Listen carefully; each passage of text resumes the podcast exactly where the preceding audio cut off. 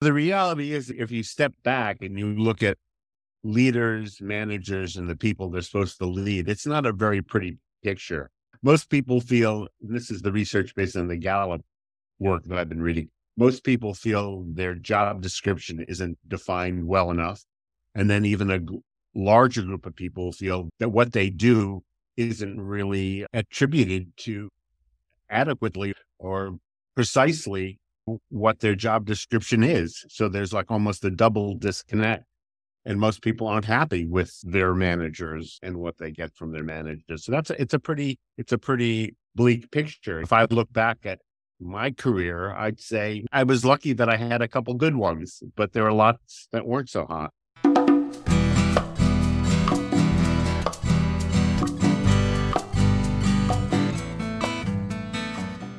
For a long time, I have wondered why EAP or employee assistance programs are so underutilized in organizations. We know from the research that they produce positive outcomes. So, why is it when employees are reporting higher levels of stress and anxiety and lower levels of engagement and work satisfaction, we still resist them? Today, I talk with Jim Oher, who has worked as a corporate director, executive consultant, psychoanalyst, and group educator. He is also a trained mediator and resiliency hardiness specialist. So he has looked at mental health issues from all angles. He is a co author and editor of two books The Employee Assistance Handbook and The Employee Assistance Treatment Planner. You can find links to more information about him in the show notes. If you wonder why we are not using EAPs more to address mental health issues in the workplace, particularly given they are free of cost, this conversation may help you rethink, like it did me, how we could use EAPs in our workplace to support employees who are struggling to stay plugged in. As always, I am interested to hear from you. Let me know if you have found ways to make your EAP program more accessible and relevant to employees. So, off we go.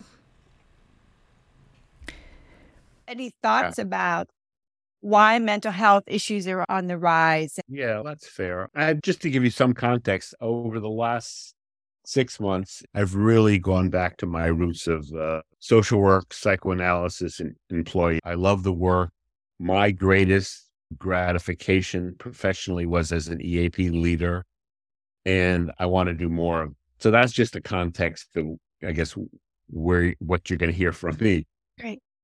I think that I think as mental health challenges are greater than ever. I think since the pandemic, we've all there's been a universal trauma. There's no question about it that we've all been compromised, and we're all living to some degree in post-traumatic stress syndrome. I know that sounds dramatic, and it probably may not fit the criteria of PTSD.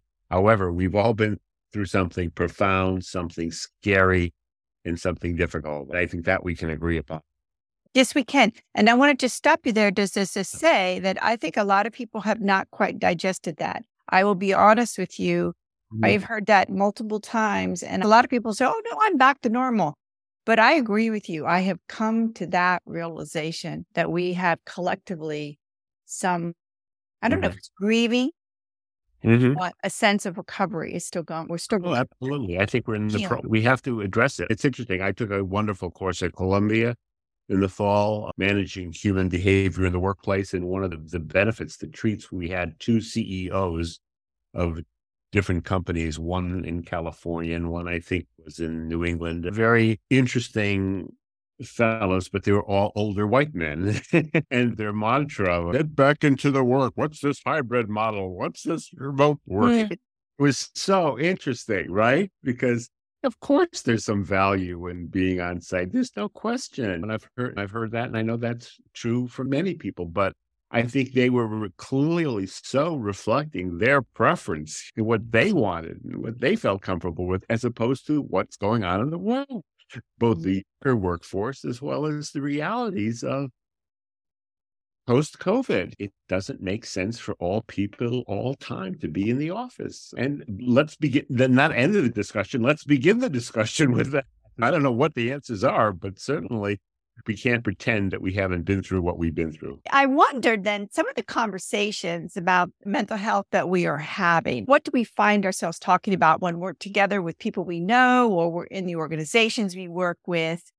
I understand, I sympathize with those who are come from sort of old school, which is that you check your problems at the door, you do your work, and you go home. And it's it I remember really being coached to put your work in a box. You you learn how to navigate these different right. your life. And, Compart- and compartmentalize. Compartmentalize. I don't think that philosophy is holding today. And I'm not sure if that's good or bad. But can't, again, because of COVID. What's work, what's not work? Your baby's screaming, your dog's barking. I don't think you can really do that anymore. The issue is can you manage both and how does one affect the other and how does one hopefully enhance the other? And when one doesn't enhance the other, when one stresses the other, how do you deal with it? That's the real challenge. Does that make sense? Yeah. I know that we're learning to be more agile because we've had to. My client turned out to be very agile. I was surprised at how well they adapted. And in fact, they were less dictatorial, I think, than maybe some private companies. It is a matter of of coming out the other side. And the younger generation is why would you want to go back to a system where there was no flexibility? They don't think and they're absolutely and they're absolutely right. They're absolutely right anyone want to do that ever okay. without so, flexibility and empowerment and the uh, and some sense of autonomy. That's critical of it in terms of creating a healthy workplace. I think, and lots of people don't do that, and lots of workplaces don't have that. But who would want to work there? Who cares about themselves and feels good about making a contribution to whatever they're doing to an mm-hmm. organization? I would think. It does require a greater, what do I want to say, attention to the way you manage. And I feel as if human resources and organization development practitioners have some leg up on this because for a long time we have been talking about the way work is organized, the way work is executed. In other words, a person should be in control of their work and the manager needs to be more concerned about whether that work is relevant, purposeful, how how that work fits into the larger picture. Yeah, I think that you're breaking traditions. You're looking at are as an outsider are able to do this, but are people willing to review and analyze and reflect on what's going on in the past. Is it working and is it not working? Yeah. Those simple questions are critical if you want to have a progressive, dynamic, creative workforce, I would think. And some people don't want, let's be clear, some people don't want that. For some people, depending on their, again, now we're going into the whole issue of character structure and what motivates people and how people want to spend their lives and do they want to be challenged. But some people don't want to be challenged. Some people like to complain. Some people, there's a wonderful Lorenzo Hart, uh, Rodgers and Hart. There's this great song from On Your Toes called Glad to Be Unhappy. But some people have that in them, and, and some people are complainers. There's a wonderful psychoanalyst from the 30s who wrote about injustice collectors. Some people are injustice collectors. There's all types of people out there. People are complicated, wonderful, horrible human beings. and within everybody, those there are also characteristics that could be equated and defined as those things. Every person is different. Complexity is hard. It's it's rich and it can be very rewarding and stimulating, but for some people, it's threatening. This may be part of some of the mental health concerns that we see, but since you have a background with EAP and are particularly interested in that area, do you have some thoughts about how EAP programs might be utilized effectively in an organization to help address mental health? Sure. They could be the, the sort of quality of life siren about what mental health can offer people. Again, what is mental health? What is health?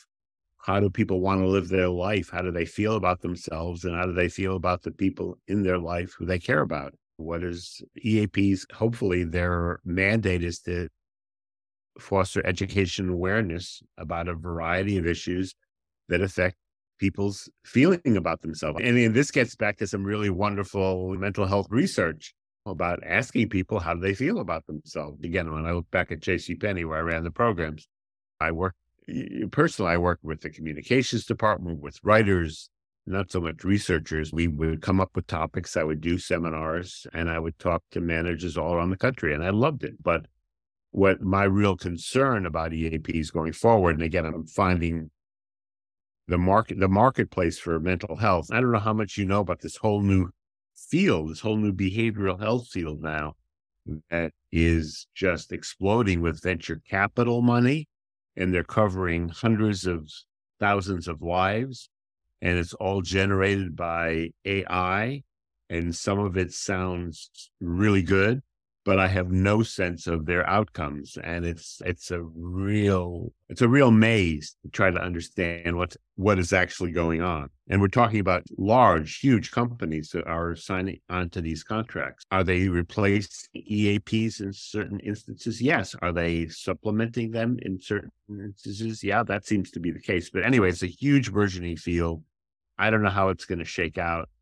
And equally important, I don't know how the person in need is really interacting and getting assistance in the yeah. way it could traditionally. So yeah, uh, that's boy, a real, that's a whole new topic, and yeah, whether EA, EAP will be outsourced to some extent. That's right. That that's way right. is that's right.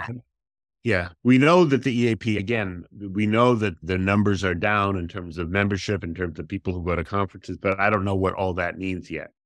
Yeah. Um, but I'm going to find out. The nice thing about being so old is that I've been around and I know a lot of people. So, you know, again, I'm learning so much more just talking to yeah. people. I think one of the questions I wanted to ask you is that if you are given somebody that needs some counseling before they come back to work, you can give me better examples, I think, but I can think of examples of substance abuse. Do they yeah. come back to the workplace? Do they not participate in the EAP program? And then you can come back. But I'm assuming that at some point you have to give like feedback. You have to say, this person, is it they did or did not come to the EAP appointments? Or do you have to give some more thorough analysis of whether you think they're ready to come back? It depends. Each there's certain protocols that were established, and I was involved with this for many years.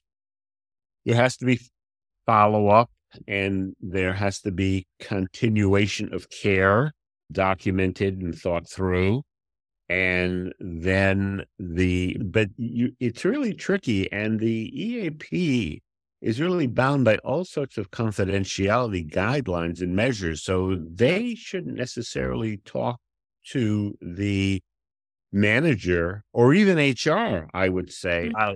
what the employee is or isn't complying with.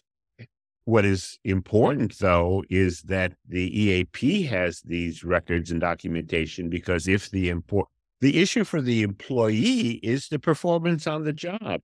And if they're, and again, going back to the ret- return to work, there should be a return to work conference. Again, this is the good old classical EAP days. Right. There's a return to work conference between the EAP counselor, the manager, and the employee and talking about expectations. Okay, welcome back. We're delighted to see you. And we also know that it may take you a while to get back up to speed to where you were before. And we know that you may be going to continue treatment and that may take time. And therefore, this is the expectation and this is the plan. And this is the plan for this month, or it could be for this two weeks.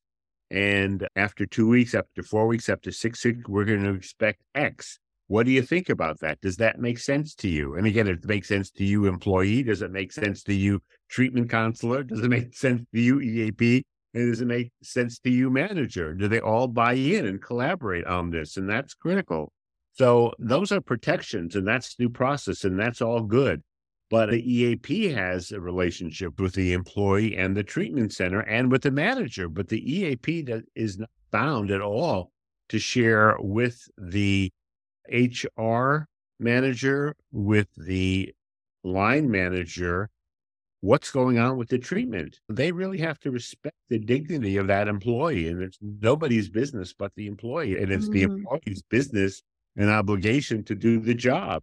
And if mm-hmm. they, if the expectation is written down, okay, this is what I'm, I agree, I'm going to try to do this within two weeks, four weeks, six weeks, fine. And it also should be stated in the return to work conference or whatever. If you have trouble, if you feel that you can't do what you had agreed to, this is what you do. You go to your manager and you call your treatment provider and you call the EAP and we'll have another conference and we'll renegotiate. We'll see what we can do. But those, there, there's some wonderful tried and true technology out there in terms of EAP intervention that really reflect the dignity of the employee, the respectfulness of their situation, and protections and guidelines are built into the process. What if it's a softer issue? Maybe I'm not doing my work because I am just depressed. Well, I can't work. So maybe I'm going to take leave, but I'm going to take family medical leave and I'm going to ask for some help through the, the employee, the EAP program. Now, eh, my boss probably should not ask me a lot of questions. How sophisticated and how thoughtful and how progressive is the manager? Oh, I think the managers are all wondering that themselves. they don't know. They probably are thinking that this is a person that I'm comfortable talking with. I'd to, I'd to know whether he or she has supported home. I'd like to know. Okay. I'm sorry, but even before that's, of course, that's great. But even before that, I would say, do you feel comfortable talking to me about this? You know, this, oh, okay. This very personal thing. I appreciate you sharing this with me. It may not have been easy for you, but let's talk about this. And I respect, and you certainly can take family leave and sick leave. That's certainly within your right. But let's talk about some options. I would suggest you go to the EAP to talk about the resources that are available, the treatments available, and the alternatives to just leaving, taking full time leave. Would you consider doing that? And if the employee says yes, great. And then a good manager, as I see it, their job is done for now, except saying, if you feel comfortable, come back and tell me what happened. Or you don't even have to tell me, just come back to work. I'd like to know, but it's not my job. I'm here. If you want to tell me what your dialogue was with the AP, fine, but you don't have to. But let me know if you want me to take it further and you want me to have a meeting with HR and we'll talk more about it. But hopefully the EAP has done their job well and yeah. some more dialogue has happened, more more facts have been gathered and hopefully a situation a good plan has come out of that. Mm-hmm. Does that yeah. make sense? Yeah. Yeah. And there's going to be difference in employees that have some experience with counseling and others who have no experience with counseling. So I think there's a lot of different sides to this. And. Hmm. the EAP is not necessarily to whip people into shape so they can come back and work. It's there for a broader support. Just think about it. There's a subset. The people who go to the EAP, people know there are mental health professionals, and you can go to the yellow pages. No, you can't do that anymore. You could Google, you could talk to your family physician, and you can find a psychotherapist if you choose to do right. So it's a very interesting subset of people who come to the EAP for help. Maybe the reason is as simple as it's convenient. They're down the hall, or it's a toll free number as opposed to trying to call my physician, which may take hours to get a response to. So you got to think about again why now? Why is this person contacting the EAP? Or conversely, maybe it isn't the EAP. Maybe, as you said, maybe it's the manager calling the EAP on behalf of the employee. But there are all sorts of things to consider and it's helpful to tease out who is contacting for what. And again, it's so interesting because when you look at these new behavioral healthcare firms that are covering these hundreds of thousands of people, I've said, they're complaining that traditional EAPs have gotten such low utilization. Not many people have used them. So that and their spiel as well, we're much easier. We're just a click on the phone or we're just a touch on the computer you don't have to worry about waiting a day or two to see a counselor in person. So it's just all, it's just very interesting, both retrospectively to look back at EAPs. Okay, what have they been delivering? Have they been effective? How many people have using them in what environments? As well as looking forward, okay, what's being offered? What, where are they filling the gaps? Are they doing better for employees and their dependents and retirees than what was retrospectively in place. So there's all these interesting issues that are out there.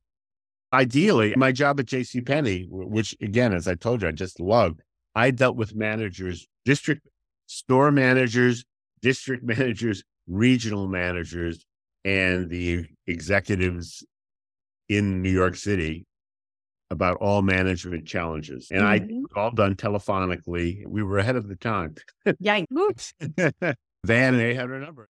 I think that little has changed since I went into the workplace. I would never have called EAP for one. I would be 100% sure they'd be telling my boss that I did right. that. That's a huge, it's interesting. I did some survey research and HR managers, it's so interesting you say that because HR managers didn't trust the EAP vis a vis confidentiality. And I bet that still goes on. And you also have HR. I had an earlier conversation today with the whole HR is evil with the idea that HR is in, in bed with the with the company in the sense that they're not actually protecting or advocating for the employee, although they are. I think in broad terms, that's still the professional code of ethics. But mm-hmm. there is always that concern that behind the scenes, that person might not be right for that position. I can't say why.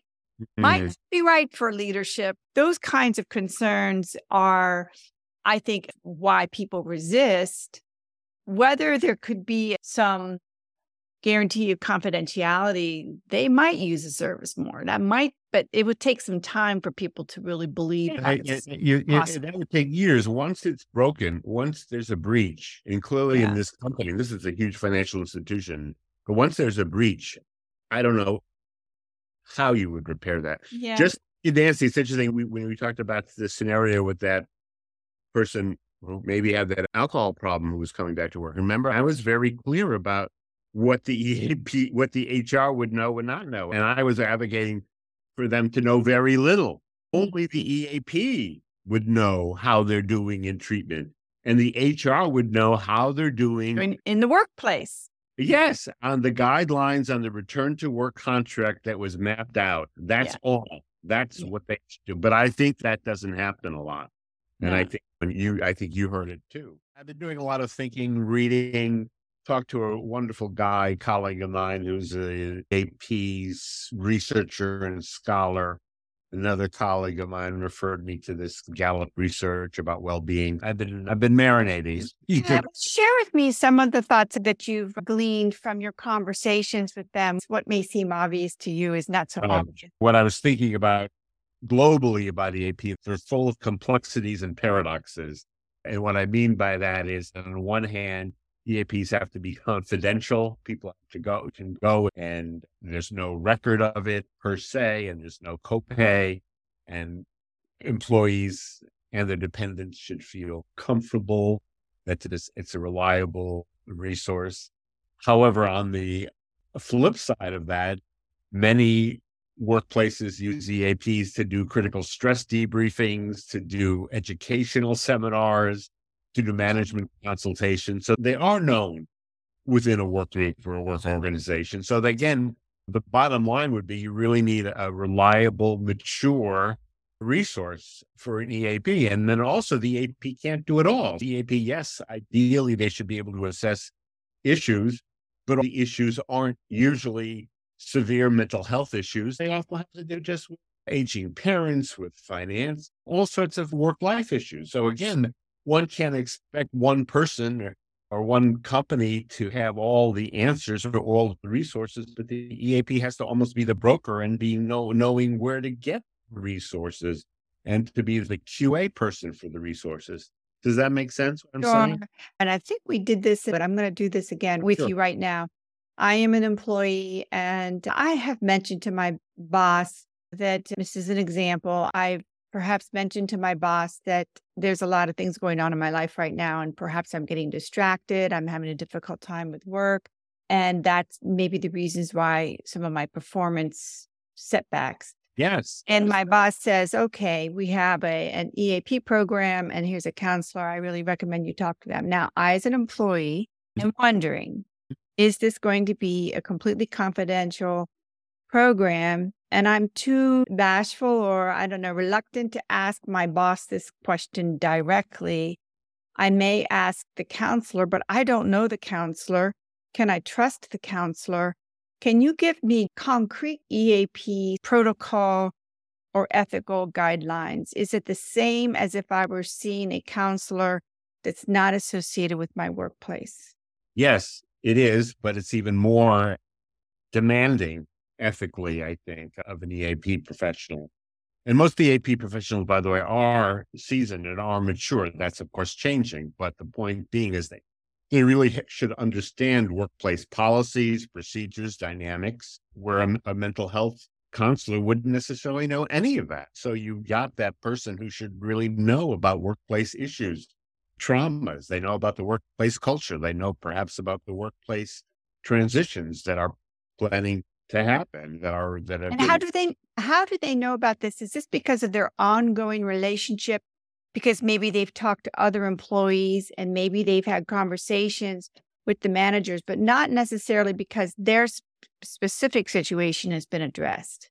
Can oh, am oh. i pretty assured that they don't know about me specifically or is it possible they've heard, well, we have an employee that's really been falling down on the job and I'm going to recommend her. There are two roads, there are two paths to EAP. There's something called a management referral. And what that is that if there's a pattern, and this goes way back to EAPs in the 1960s when they really were first being developed.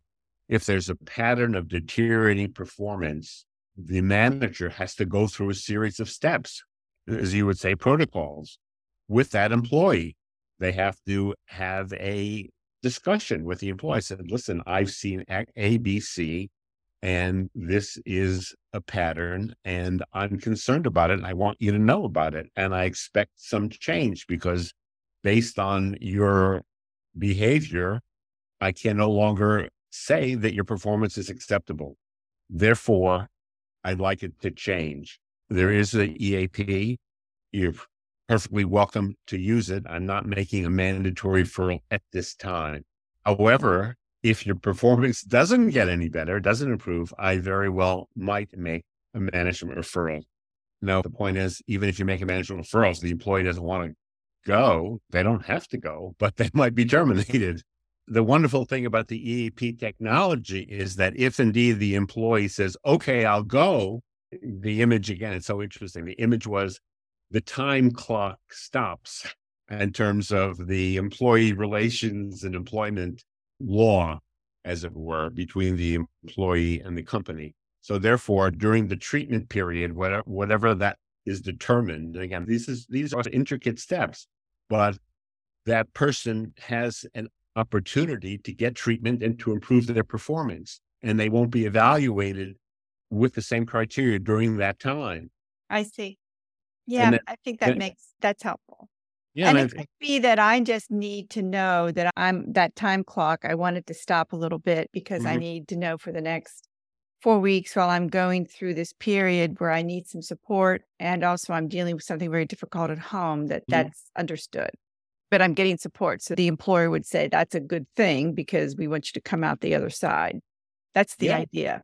Yeah. And then there's sometimes a return to work contract where the employee, the manager, maybe even the treatment provider, the HR manager comes together for a meeting and they even write a document. Okay, this is my expectations. And I understand you're coming back and I can't expect you day one to perform the way I'm going to expect you to perform in three or four or five weeks from now. So this is what my expectations are vis-a-vis your re- entry into the workplace. What do you think? Do you think that makes sense? You employee, what do you think, treatment center? Do you think that makes sense? Etc. So it's really, again, discussion, clarification, cl- identification of expectations. Yeah. And when I hear you speaking, it's difficult to talk out of context about this because I am sure there are big differences in the way EAP is presented to employees and to the extent to which it's embedded in the culture. For instance, and you've had an opportunity to work with large organizations, you maybe have something to say about the difference. I see cultures where we just don't have much encouragement to talk about the difficulties in transitions through our lives. Do you see differences in that regard? Sure. Some managers are still aren't really good coaches or leaders. And managers really should be motivators and inspirational figures for their employees, quite frankly. I know it sounds somewhat idealistic, but I think it's really true. And it really depends on them to make the employee feel that they want to get better. They want their problem resolved. They want to do better at work. They want to enjoy contributing to the workforce. Yeah. Yeah. And just the manager, it's also the other employees too. That's a bigger issue in terms of mm-hmm. well being and mental health. And that goes back to our first, I think, our first part of our discussion. What is mental health at work? What is health? What is being with other people in a context of trying to get some work done? Yeah. Yeah. I wanted to maybe put it in the context of the old idea of compartmentalizing that you leave your home life problems there and then you come to work. I think that there is a, a, growing acceptance. I see this happening interestingly with some of the newer managers in local government. Some are coming up through social services sector and, and they have a much different philosophy. I just went to a conference where the keynote was around mental health. That was huge in my mind. Yeah. Or, and they were acknowledging that uh, that the work has gotten very stressful. So even at the leadership level, they're talking about a very stressful world. So I think those are signs of changing times. I think COVID has put a death knell on this idea that there's really a separation between work and non-work. People spend an enormous amount of their living life at work. And work is very important. It's the fulcrum almost of their sense of self and well-being. And that's the challenge you said something that really struck me, uh, and I never heard it s- said quite like that. That there is has been a universal trauma.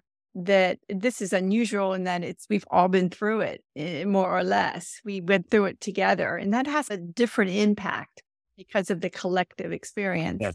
Yes. If you want to just say more about that, like how you think about that we all experienced it eh, in one sense. Yes, the external reality was all the same, but it really wasn't. We all responded differently based on our own levels of paranoia and health and hygiene. True. It all rekindled the last couple of days for, for me. Wednesday to me was the trauma. I worked very hard in my office from before eight. And then around 12, I got to get out of here from my work at the lead. So I, I rushed out of my house as I do most days during the week and I felt stifled. It was warm. The smell of smoke, heavy smoke, was dark. It was foggy. And it was really a terrifying experience. It really was dystopic. I had never experienced that before. It was very difficult for lots of reasons for lots of people. It wasn't the same trauma as COVID, but it was different. People were going on with their lives, but it, it felt the fantasy was end of the world's scenarios. Look at climate change is here. It's hard to breathe. The earth is going to burn and we may not survive. That was, those were the fantasies that I had, certainly. I would just like to further this conversation because I woke up this morning and I listened to the Daily, which is the podcast by the New York Times. Yes. They did a really good job of scaring me. They did a really good job of saying this isn't going to end. This is a consequence of climate change. Right. right. Went on to to describe the wildfires as being pervasive. And you can see in the curvature of the smoke the way it traveled. And they brought up other instances where smoke like that traveled from Australia across all the way over to the Atlantic. It was really like now I have to really think about this. This wasn't just an incident that happened this week. And what am I to do about it? Am I to imagine that there's going to be prolonged periods of these contaminate days where the air quality is really poor because we have such an increase in wildfires? And I just bring this up because we think about what causes mental health and and there are people who joke and I'm one of these people who will say I just pretty much ignore the news. That's my mental health strategy. When it comes to most news, that's a it's a wise one. I do too. I don't watch it unless I'm totally exhausted, and sometimes I do watch it, but I I primarily avoid it. Yeah, because it's just not helpful. I think this is this in some ways an important thing to think about for leaders when you have a workforce and you know that a certain segment of this workforce, just by nature, a certain segment of people get hooked into the news and that can feed into their mental health, which can impact their performance and their well-being, mm-hmm. that there might be, and I think you you hit it at this in your notes, that there has to be at some level empathy and an ability for a leader to address. And maybe we could talk a little bit about that because I think leaders would be quick to say, oh, no, that's not my job. But it's not their job, but it is a part of leadership. I think mm-hmm. what you're hinting at. Oh, yeah. Yeah. If the reality is, if you step back and you look at leaders, managers, and the people they're supposed to lead, it's not a very pretty picture. Most people feel, this is the research based on the Gallup work that I've been reading. Most people feel their job description isn't defined well enough. And then even a larger group of people feel that their job, that what they do isn't really attributed to adequately or precisely to what their job description is. So there's like almost a double disconnect. And most people aren't happy with their managers and what they get from their managers. So that's a, it's a pretty it's a pretty bleak picture. If I look back at my career, I'd say I was lucky that I had a couple good ones, but there were lots that weren't so hot. You said here managers should be developmental coaches.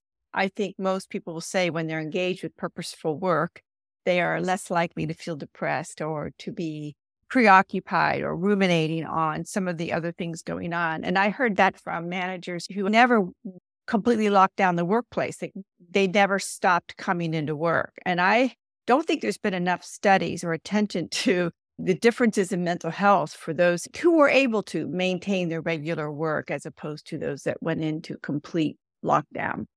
You mm-hmm. can't say what is true for everyone, but mm-hmm. I think it's important to, to look at what it is that does keep your employees engaged. But I'd even go a little deeper. What development is needed? A good manager, a good coach would say, okay, let's look at that development what is it specifically? Where do you need to grow and develop? And how can I help you? Or where are the resources? And can my colleague help you? And you need an offline or out of organization training or not, etc. Mm-hmm. The reality is, I think the more that the manager, leader, coach helps the specific employee by understanding them, mobilizing their strengths, the better the employee will feel and the more they'll contribute to the organization. Yeah. Yeah. And that could look a lot of different ways. I think that's the challenge right now is that we have to engage. We also talked about the importance of reflection. And I suppose then that leads to leaders. Do they go through an EAP program or do you recommend they get some counseling or leadership coaching outside of the EAP program?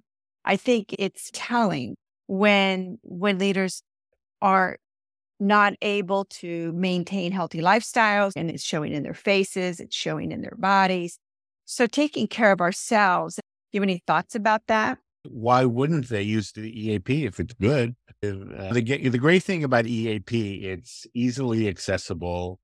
There's seasoned professionals who can assess problems quickly and hopefully make a determination co-jointly with the client that, okay, let's talk for three or four sessions and let's see how you feel after that. If they feel there's a need for a referral to an actual mental health professional, uh, they can do that too. And then maybe even one has to use their mental health benefits, their benefit plan. If an EAP is good, they should use it. Yes. And the EAP then would not cost them that's correct. That's, yeah. the wonderful thing about it. I've never heard leaders talk about that. I think that idea needs to be put out there. I would like to hear some experiences if that was something that was successful. I want to round this conversation up today and I'll leave it open if there's anything else you want to talk about. But I think that if I were to have one takeaway personally from our conversations, it would be that the EAP is a really readily available, accessible program if you have it to provide support on these conversations, which is I am getting the sense that this is not a good fit here. How do you feel or about this? I don't know. Would you be willing to to go through some EAP sessions to talk about whether this is right for you? Because and maybe the observations I've had, I don't like the fact that I can't flex my time. I don't like the fact that I have to be on call. I don't like the fact that and on you added this to my job, which wasn't on my original job description. All of these things can signal to me as a manager that we could perhaps change the work, but perhaps this is not the right fit. Do I want to go through a long process with this employee if I'm getting the sense that there isn't a good fit with the organization, but I don't know what to do? I can't push them out the door. Yeah, but you said a very interesting thing because it was almost just one way, the way you described it. And I don't know if you did that intentionally, but I didn't hear any dialogue between the employee and the manager. And that's, again, that's critically missing from lots of workplaces. There's no dialogue. What do you think? Does this make sense to you? This is what I'm seeing and what I'm feeling. Yeah. How is, what are you sensing? What's your experience of my experience of you? That's risky stuff. But unless you do that, going to get very far. If you refer a person out too quickly, you're you've damaged the relationship that dyad between the manager and the employee, and it might be even irreversible. So that's why the manager has to be developed. Uh, the reason I say this is that oftentimes you have a manager who may have, I don't know, 30, 60, 200 at a small to mid-sized local government. But the manager and maybe the HR person or maybe one of the other managers will have some very sort of high level people skills. But oftentimes at the supervisor or even the department manager level, they may not be good at having these conversations. And mm-hmm. it's very difficult for a manager to have ongoing relationships with employees. So I feel like by the time the manager sees the employee, there's already been an attempt to say, no, this is not working out and the employee's unhappy. So rather than say, let's part ways. I think going back to your earlier conversation, there's a couple different paths there. And if I say, I'm not ready to let you go, but I want to make sure you want to be here. And that's if there is, I would assume, let's just assume, I would assume that there would be some productive conversation leading up to that. I hope so. If you don't invest in your employees and have those difficult conversations, and have productive conversations, you're gonna have you're gonna have some trouble. And it's it's hard to work, but what are you gonna do? People are complex beings, but some of their needs are basic. Yeah, but you have to put yourself in the shoes of a manager who is a consummate problem solver. So you can have very generous, sympathetic managers already working like 60 more hours a week. So I think there, there, there's some strains here. There's some need to say, if HR HRs talk to you, your supervisors talk to you, and I cannot grant you a four day week. Mm-hmm. And I cannot grant you because the department managers told me that we cannot flex the schedule the way you need that schedule flexed. And I cannot, I can, I can maybe as a, the top manager say, all right, we'll give you these accommodations. I, definitely that's true of a manager. But if if the list goes on, there, there's a point at which the manager, I just think from a practical standpoint, is going to say, I need you to think about whether you want to be here. Because I think those conversations are important for the employee to hear, both strengths. Is what I see. I love your expertise. I love that you've been able to give us XYZ. But I also see that you are constantly getting in fights with the administrative staff in this department because you're not happy with the way they do things. These kinds of issues that that that is what usually it's pretty bad by the time it ends up in a manager's office. You know, get, get, getting into fights is never good, and quite frankly, it's that's a huge red flag because yeah. that's going to that right then and there. Look at all the law, potential harassment, lawsuits when you that, yeah. That, managers have to do things that, that other people don't want to do. Yeah. You know? And then that's where I think the courage and the vulnerability, which is I've had, I've been in your place before. I've been a young professional. It, this may not be the best fit for you. I don't want to lose you, but here are the things I can do or I can't do. And if you want to go to the EAP program, maybe you can reflect on whether this is where you want to be, this is the work you want. Yeah, I, but again, I would that's absolutely correct. Uh, but I would only use that not as a last resort, but certainly after lots of dialogue that said, I really, there's no more, there's nothing else I can do in terms of what as an essential need on your part. Yeah. As much as I'd like to and feel for you, I can't do it. So therefore, maybe I, the EAP might be a great place to talk. talk yeah. Yeah. But I think it's right that you would come at this leaning into the importance of having the dialogue. And uh, I think that's really the skill that a lot of manager leaders are looking for how to have that how to have those conversations in the workplace. Maybe I'll just say one last thing about the hierarchy of importance of mental health in the workplace. And I think it is something that really needs to emanate from senior leadership and values of what good relations look like and feel like, and the commitment to an employee and their growth and development. And that's critical. Everything has to cascade down from that. If you don't have that at the top level, I think it may be hard to get what you want with your managers and leaders who aren't at that senior level. You're right. And there is a mirror in the organization that what you project out is something that what you're going to get reflected back. Yes. Suppose. Sure. So, well, thank you so much. I enjoyed it, Nancy. It All right. It it's good to talk to you, Jim. Yeah, you too. All right. You have a good weekend. Get some rest. Thank you. Bye bye. I'll talk to you later. Bye bye.